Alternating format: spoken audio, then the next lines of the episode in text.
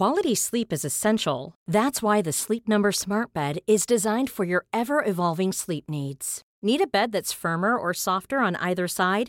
Helps you sleep at a comfortable temperature? Sleep Number Smart Beds let you individualize your comfort so you sleep better together. JD Power ranks Sleep Number number 1 in customer satisfaction with mattresses purchased in-store. And now save 40% on the Sleep Number limited edition Smart Bed for a limited time. For JD Power 2023 award information, visit jdpower.com/awards. Only at Sleep Number stores or sleepnumber.com.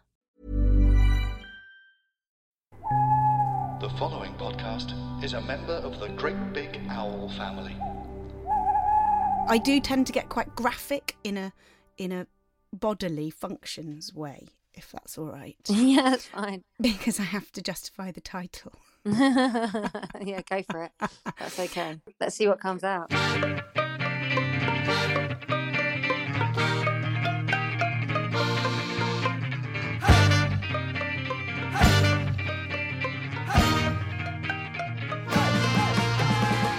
Hello, I'm Beth Morrie, and this is One Torn Every Minute, the podcast where we talk about giving birth. Today, I'm joined by the spectacular singer songwriter Sophie Ellis Bextor. Hello, Hello. Sophie. Can we um plunge a hand straight up your cervix go for it.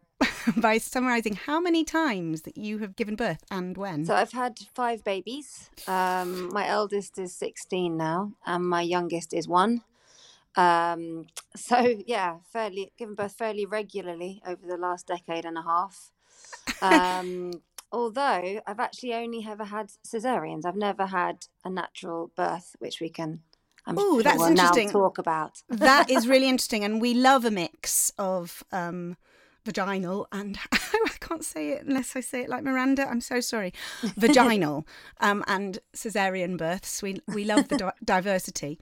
Um, you are indeed then an expert in cesareans five times. Yeah, yeah. And actually, they did sort of get easier the more I had. I didn't want to have a cesarean at all. Um, I wanted to have a natural birth uh, with my first baby.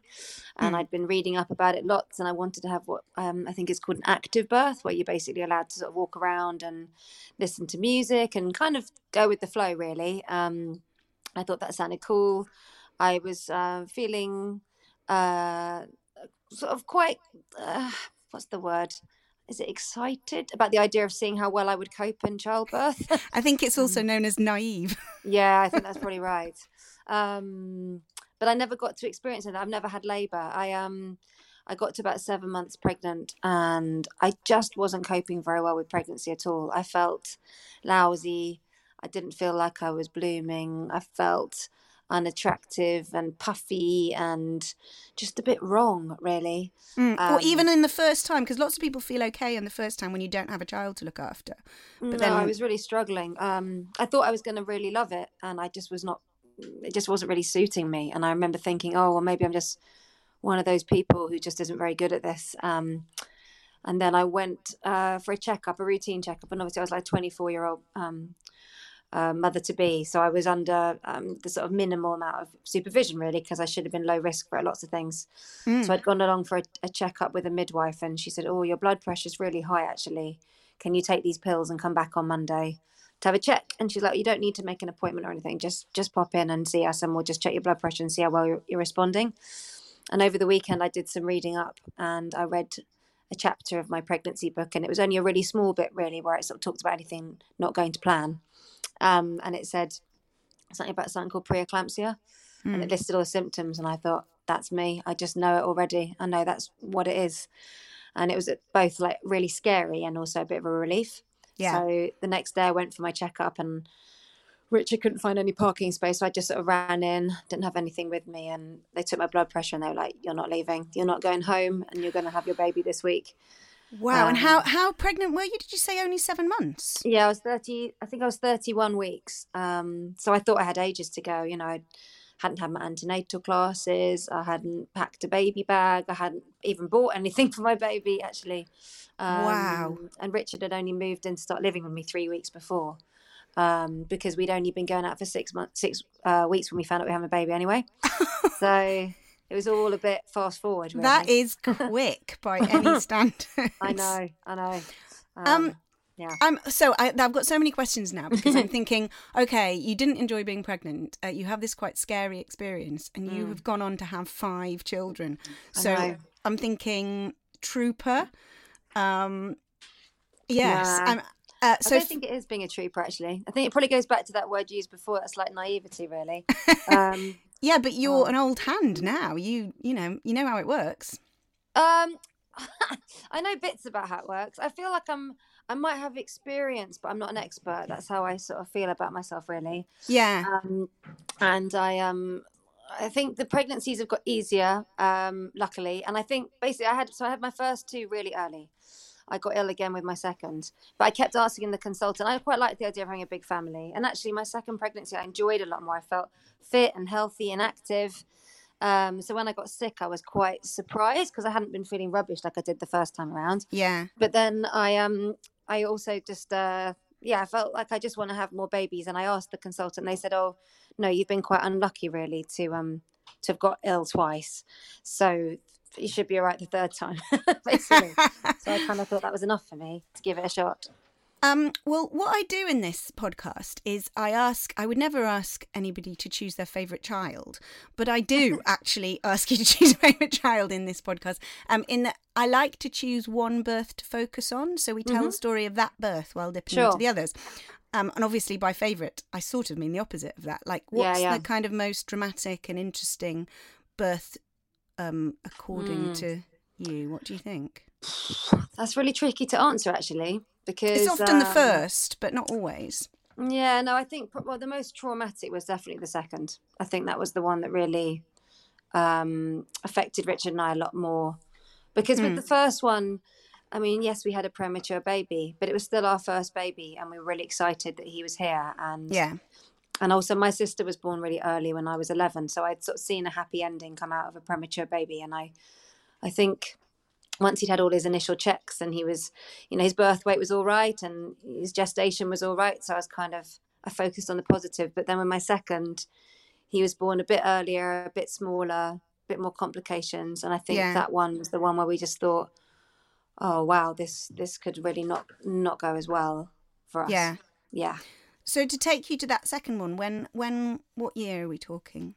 Uh, so that was 2009, uh, the beginning of that year. So I, uh, my first um, child, Sonny, was nearly five actually. Um, I think he was about four and a half when I got pregnant. So it was really near his fifth birthday when um, when Kit was born. And I'd been having this really good pregnancy actually.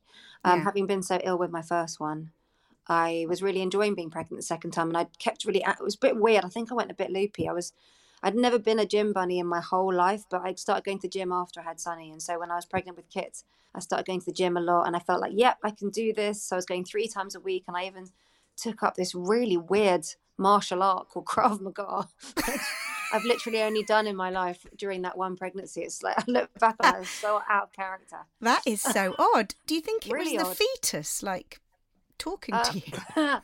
I think what it was is that um, I'd felt probably a little bit out of control with the first pregnancy, and Yes. I think this was a way of me feeling like, no, I'm feeling great, and um, I, I felt quite sort of trim. So I was sort of one of the.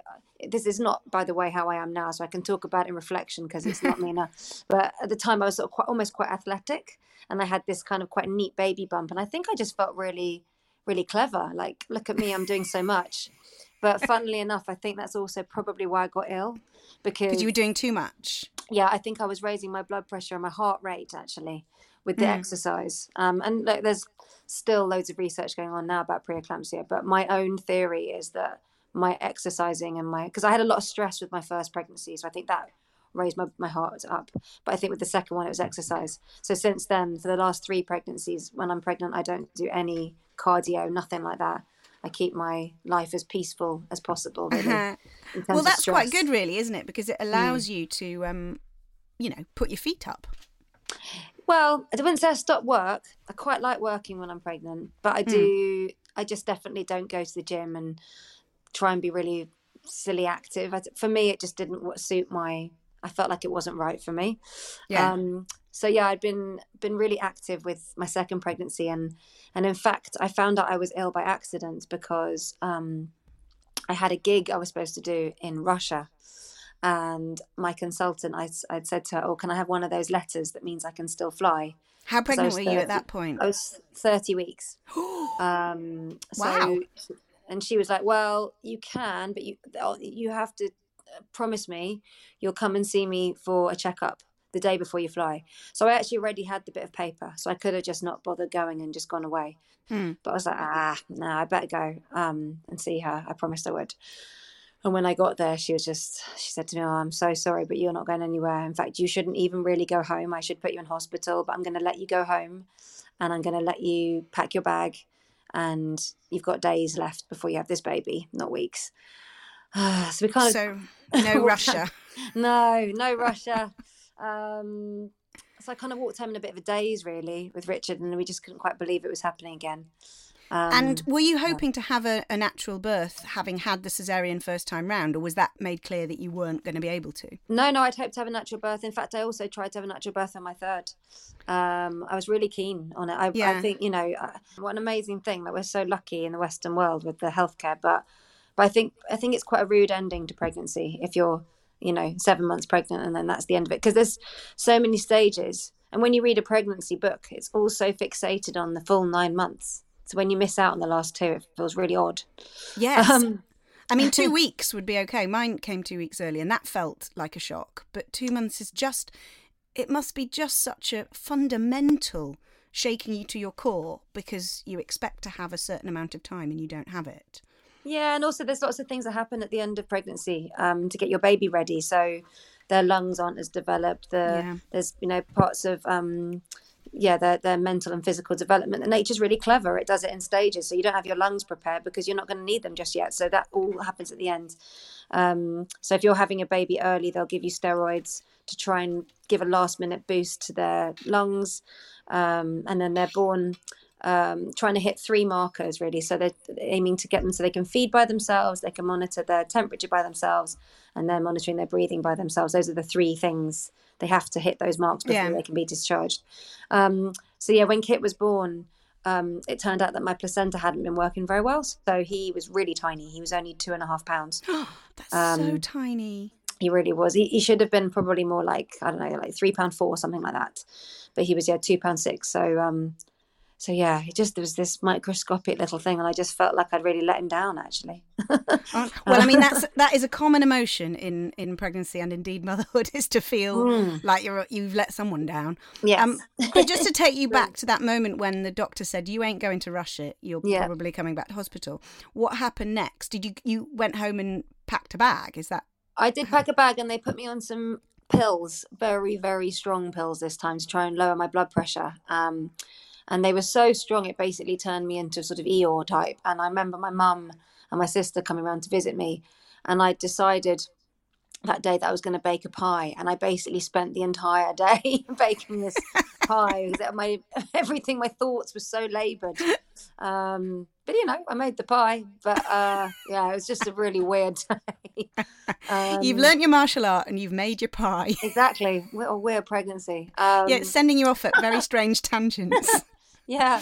So yeah, that was um that was on a Wednesday, I think, and on Thursday I went to hospital, and then I think they delivered him on the Saturday because they basically monitor you really carefully and try and every day further you get is sort of seen as a really important thing. So, so yeah, he was born at 31 weeks in the end.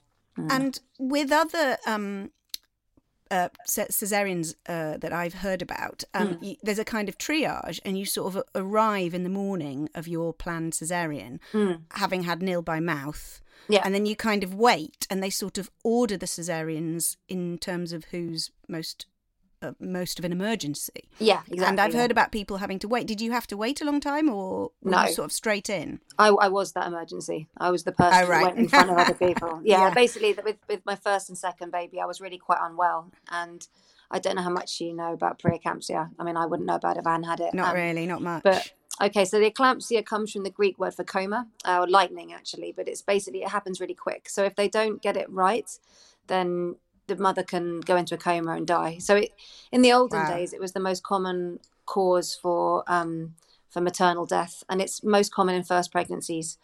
Um, and it can ha- it's quite a bespoke illness. So for some women, they can have a sort of bubbling preeclampsia that they can monitor and it responds really well to the drugs. And with other women it's like a runaway train and they try and halt it and it doesn't really work.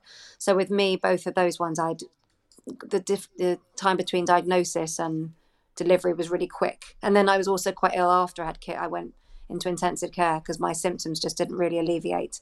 So he went straight to an incubator and i went to intensive care. So i didn't really see him that much for the first couple of days. Do you feel that like you know that whole that whole experience having to go in so suddenly and all this worry i mean did it take away from the joy of that that experience the one that we always associate with that experience the excitement mm-hmm.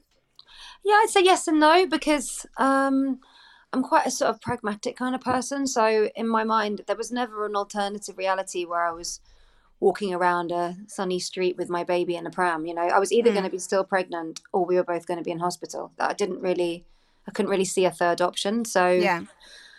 Uh, I suppose the bit that I found tricky really is that when your baby's in hospital, you you get discharged, but your baby's still there. So Kit was there for um, for six weeks, and so you've got this bit where you're going in and visiting, but I also had a little baby, you know, kid at home. So life is continuing with that, and people don't know if they're supposed to say congratulations. And as new parents, Richard and I were able to go to the hospital, visit Kit, and then go and sit in a restaurant and have supper nearby the hospital. So in a weird way, you're like, you know, you've got a newborn, but you're out having time together. Like all these things are sort of happening in a weird order. Yes. Um, and I imagine, you know, there's a kind of, you know, you're not looking after a baby, but on the other hand, it's not right that you're not looking after a baby exactly. and it must be awful. Yeah, it just makes you feel a bit discombobulated, really. And there's lots of, you know, medical treatment going on and when you get there, you've got to sterilize your hands over and over before you touch your baby, and you don't really look at the other babies that are in the same room because they're regarded as patients. Mm. So, and if you see another parent in there, you tend not to really talk to them or make eye contact because everybody's going through their own thing, and you don't know if it's appropriate that you chat. Um, and yeah, and I mean, I remember one time um, going to visit actually my first baby and I went into the room he'd always been in, and he just wasn't there. And they'd moved him through the night into another room, um, and they dressed him. So I didn't, I wasn't the first person to put his clothes on. No. Um, you know, but but it's okay because I've I I really feel we're so lucky because we were always heading towards the day when they've been discharged. You know, it just there are so many people where that they don't they're not it's not like um, got any momentum to it, you know, or or the shape of things has got a lot more uncertainty. So for me, I was like, well, this is obviously not ideal, but they're getting all the care, and sooner or later they'll be strong enough to come home, and then we can kind of start again and say, I know. okay, meet my baby. I mean, hard as childbirth is, I mean, we live in a time at least where we're lucky enough to receive care, and as you've pointed out, you know, yeah. 100 200 years ago that would not have been the case but it still it just sounds so tough um, to go through that can i take you back to um, that cesarean um, mm. can i ask you about drugs um, because it's a big topic of conversation whether you're giving birth naturally or by cesarean mm. um, everyone's intrigued by the drugs that we get given oh. and whether we react to them nicely did you have is it is it like an epidural for a cesarean where they just do yeah. a full on block Exactly, so that you can be as I mean, poor Richard, he made the schoolboy error of standing up to see the baby while I was on the operating table, and I think that's really not recommended. you were scarred for life. He was scarred for life. I was actually fine. I, I was like my top half, my normal top half, but he looked over the curtain, so he, he decided he wouldn't. I'll never see. I think he just got overexcited and thought, "Oh, the baby's out," and then it's like, "Oh," and so is my wife's innards.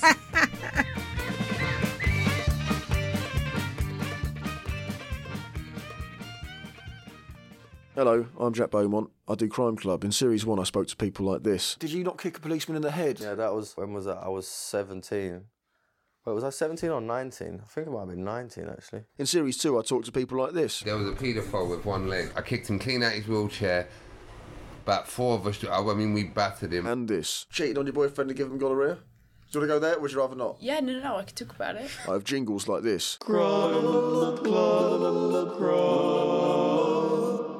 That's Crime Club, where strange people tell stories involving bad behaviour. New episodes out every Monday. Here's a cool fact a crocodile can't stick out its tongue. Another cool fact you can get short term health insurance for a month or just under a year in some states.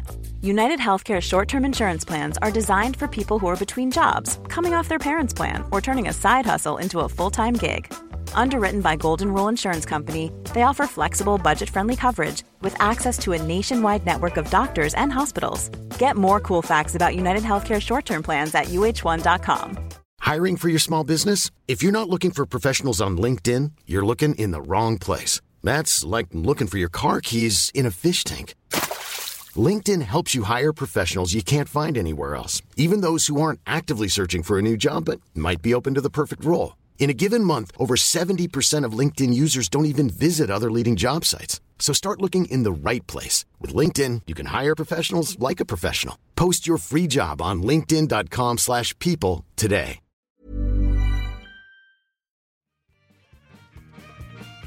We talk about that as well. The fact that I mean, often I, I'm not very sympathetic towards my husband when I give birth, um, because I'm just not that nice. Um, but how dreadful it is for them that you're going through this atrocious thing, and they are completely powerless. There's nothing they can do. They don't know what's going on, and it's really horrible to not be able to do anything and have your hands tied, metaphorically. Um, did he feel that? Was he a tower of strength, or was he sneaking off to Pret a Manger? You know, he's brilliant actually. I mean, Richard is uh, the opposite to me in a crisis, really. He's sort of calm and together and quite practical.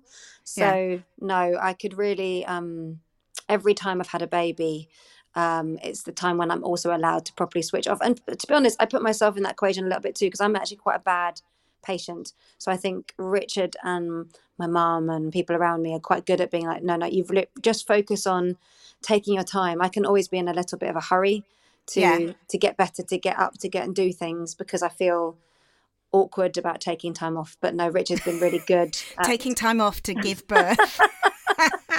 well, yeah, because I mean it's so weird, but at the time, because the baby had come early as well.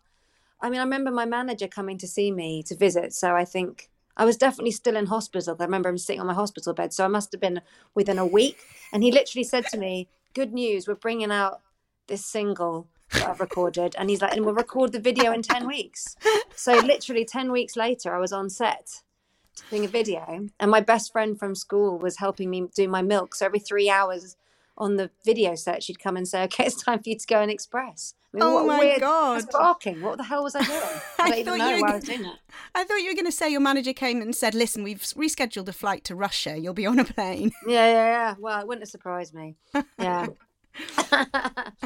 yeah Um, you mentioning your mum um, makes me realise um, I've got a fun fact for you. right go Um, for it My fun fact is that we are linked by birth. Yeah. Um, your mum presented Blue Peter with Peter Duncan, Mm-hmm. Who is married to my lovely midwife for my second Annie? child. Yes. ah oh, she was my midwife. A Amazing. wonderful, wonderful midwife. I would marry her if I could. oh Um, yeah i've heard she was so but lovely things about her midwifery Oh God, she was good. yeah Um, so I don't know. We're second childbirth cousins, want to move in some way. exactly Um, I just want to take you, uh, having talked about the drugs, um, Hmm. this sort of block that they do. Did it work? I mean, were you numb? Could you feel Yeah. anything? No, you can't feel anything at all. Um, but you are also completely awake. So, you know, you lie there and we had music playing and uh, we'd made like a little, I think it was a CD back then of, you know, a little playlist. And no, I was chatting away and it's quite surreal because the surgeon and the consultant and all the um, doctors, they're all sort of chatting to each other and talking about their plans for the weekend. And it's all very odd. But, um, but I quite like the oddness of that because I like I'm reassured by the fact that it's very normal. I mean, they'll do I don't know how many C sections a day, so I I, I find that all really comforting. I quite like the sort of mundane stuff that runs alongside the big drama of it all. Really, I agree. I find because they've obviously seen it a thousand times, and when they're slightly bored or uninterested in it, that actually is quite comforting because you realise just how normal you are, exactly. and it, Yeah. it can be very reassuring. Yeah. Um, when um when they uh, sort of lifted the baby out, Hmm. um, once Richard had, had fainted or whatever he did to get over that, um, presumably uh, he was too small for you to hold, or I mean, how did how did that work? Yeah, when they're um with my first and second baby, I didn't hold them, and they're born. They go straight into an incubator. and um, they start giving them assistance with their breathing and check things. They do things like check to see if there's any bleeding on the brain and any other traumas that can happen to early babies. Um, and then it's just a matter of uh, starting to fatten them up and Yeah. and so I normally, uh, with those two, I went straight into trying to get my milk started and trying to express and all this kind of thing because uh, when you've got a very heavily medicalized birth in terms of your baby and you, it, gi- it just gave me something to focus on. Um, yes. That I felt was the, the one thing I could do that the doctors couldn't do. Nature Um, taking its course. Yeah, exactly. But also just gave me a role. Otherwise, it was the Mm. one thing that always meant I was a new mum Yeah. um, and it's not very easy actually. And when Kit was three days old, um, he they found out basically he it's quite common for premature babies to have partially collapsed lungs. It's just quite a normal thing with their tiny little lungs trying to develop. yeah. So that happened to Kit on the first day, and they'd ha- helped him out with all of that. But then by three days, he just wasn't really tolerating his feeds, um, and they couldn't really work out why. And then they realised it's because his other lung had collapsed. Um, God. so they had to put him on full respiration and, and morphine. So he was just like poor little maggot. We couldn't pick him up or anything like that. So he was in a box for a week on on this full respirator. And so for that, I was still expressing milk, but he wasn't having any. So I felt um, I felt actually quite, yeah, just quite useful. It just gave me a thing I could focus on that meant I was still somehow connected to him. And did you find breastfeeding difficult? How was it for you? Uh, breastfeeding, well, they can't, babies don't have a sucking reflex till they're 36 weeks. Um, sometimes it Mm. happens a little bit earlier, but they literally can't can't feed from you before then because they haven't learned how. Yeah. So um, that always came a little bit later. Um, and with Sonny, my first, it had actually been fine. We'd sort of, I'd managed to keep my milk going well enough that when I was feeding him, it was all fine. But with Kit, I'd had a massive supply and obviously this backlog when he was unable to eat anything. So I'd put it all in the freezer and we were fine for a while. But actually, when he when he finally came home, I couldn't keep up with him actually. And I think I, I really think they've given me like, maybe not the best advice because I was sort of doing it. I think every four hours. But now that I've had three full term babies, I know what a machine they are. They're so clever, and Mm. actually they're kind of getting your milk stimulated for weeks you know like the first sort of six to eight weeks you just got a Yeah. baby on your boob like all the time so Just a cow, really. yeah, exactly. But um, it just, I just, you know, I've been doing it the same way around the clock with the, um, with the pump, breast pump, and it just, it just didn't match match kit. So I think I felt a bit lousy, really. So I, I managed to sort of um, limp my way through to I think three and a half, four months, and then I just had to stop. I couldn't keep it going. Well, that's the most important bit, really, isn't it? So, you know, at least you got that Yeah, or anything. Actually, you know what? I honestly, I mean, you can't look around a room full of adults and work out who's been breastfed and who's been bottle fed. It, Nope. I actually think you could feed them bottles from. It's actually most important about what makes you feel good. So Mm. I felt useful that I'd done the beginning bit, but I honestly, like, no judgment at all with anyone doesn't doesn't want to do it or can't do it. It's not. It's it's sometimes really hard. I mean, I've even with my third, I like I've I've cried loads of tears over over finding it tricky to breastfeed over the years. Definitely. Yeah, I found it very traumatic. And in fact, mentioning Peter's wife, Annie, um, she was the first person who kind of helped me understand how to do it. And before then, I Mm. don't know, I just never understood. I just didn't understand how you did it. And then she explained it to me and showed me. And then all of a sudden, it after that, it got easier and I was able to do it. But um, yeah, Yeah. It, it's tough. And I think whatever gets you through it is absolutely fine. Um, I agree. And actually, you want to hug those people, don't you, that help you? Oh, God, yes. Well, They're like, they I want her so to marry me.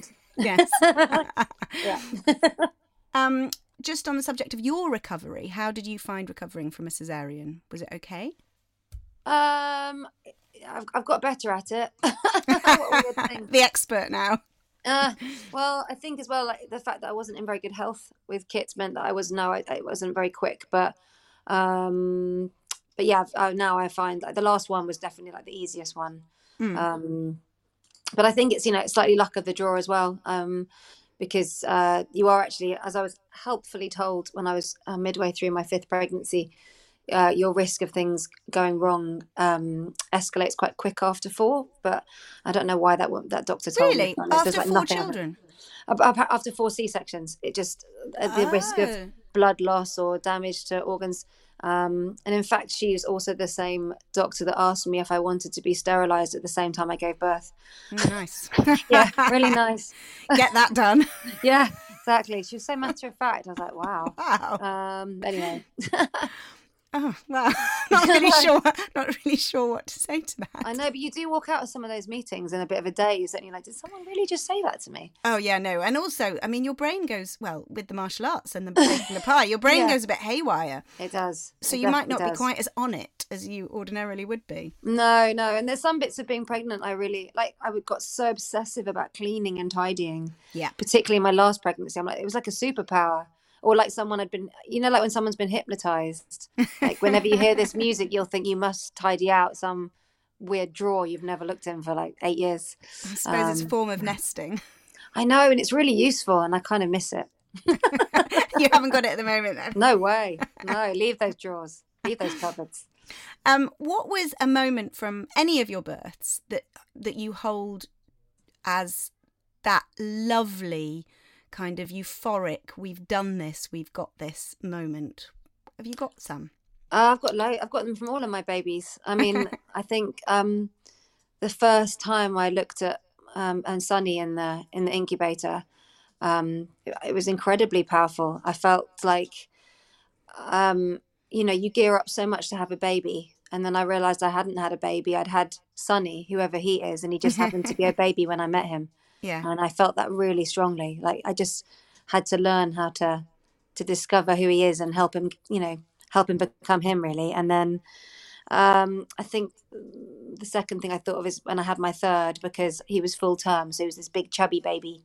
Mm. Um, and we spent our first, you know, when he was first born, and we had had the first night together, and just um, that really lovely glow of just holding your chubby baby in your arms, and it's just it's just delicious. I love it. I love the newborn bit like that. It's gorgeous. Well, you must love something about it, having done it so many times. Yeah, I I think you're the record for both series.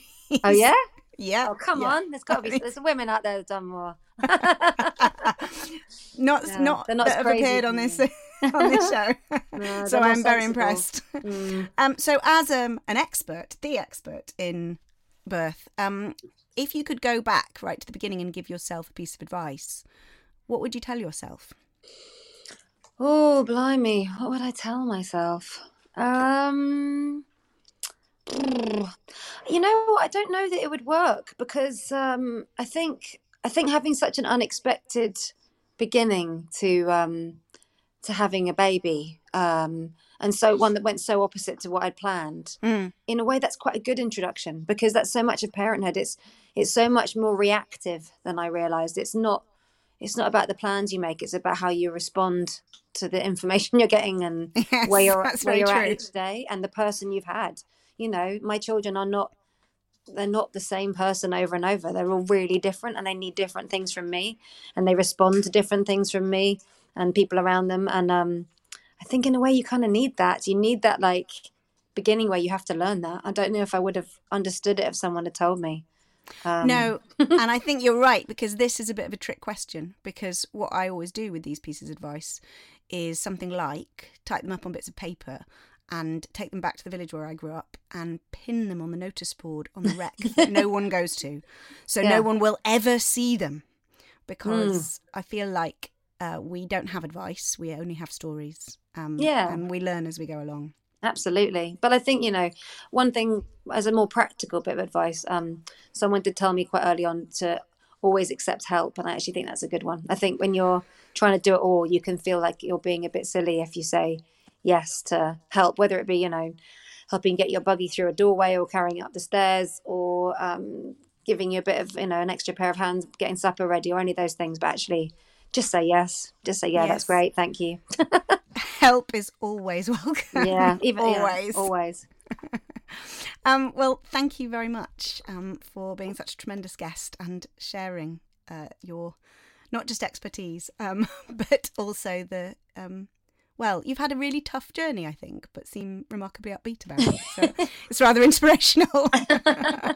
well, it's not so tough. It's not so tough. You know, there's loads of ways to start a family, and that's just what happened to us. You know, and the kids, you know, if I put them in a lineup, you wouldn't guess those two as being the premature two anyway. You know, they no, they've done really well. So it's just what it's just what happened.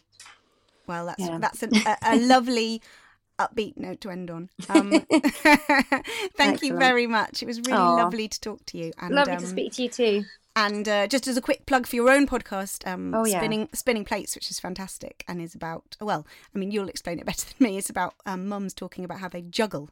Yeah, eh, ostensibly. I mean, eh, basically, we we have all in, have in common that we work and we're mums, but actually, the main thing we have in common is we're women, and it's just been a really nice excuse to talk to some really cool women um, from all different fields about. I don't know. I suppose I spend a lot of time thinking about family life and my work life, and trying to kind of recalibrate it in my head for how I've done it. Um, I'm just basically listening to other women help me give myself permission to to do all that. I suppose. Well, I think it's it's great, and here's to always talking to and about cool women. Exactly, exactly. Here, here. Thanks so much for listening to One Torn Every Minute. Hope you enjoyed Sophie's tales of giving birth. See you next time.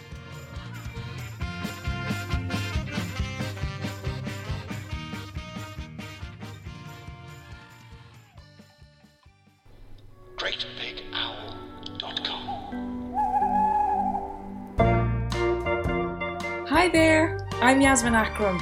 Join myself and my friend Philippa Dunn each week for our podcast, We Heart Worry, a show about cars and their engines. Obviously not. It's a show where we talk about our fears, our worries, and our anxieties in a bid to help you with yours. And we just have a laugh as well.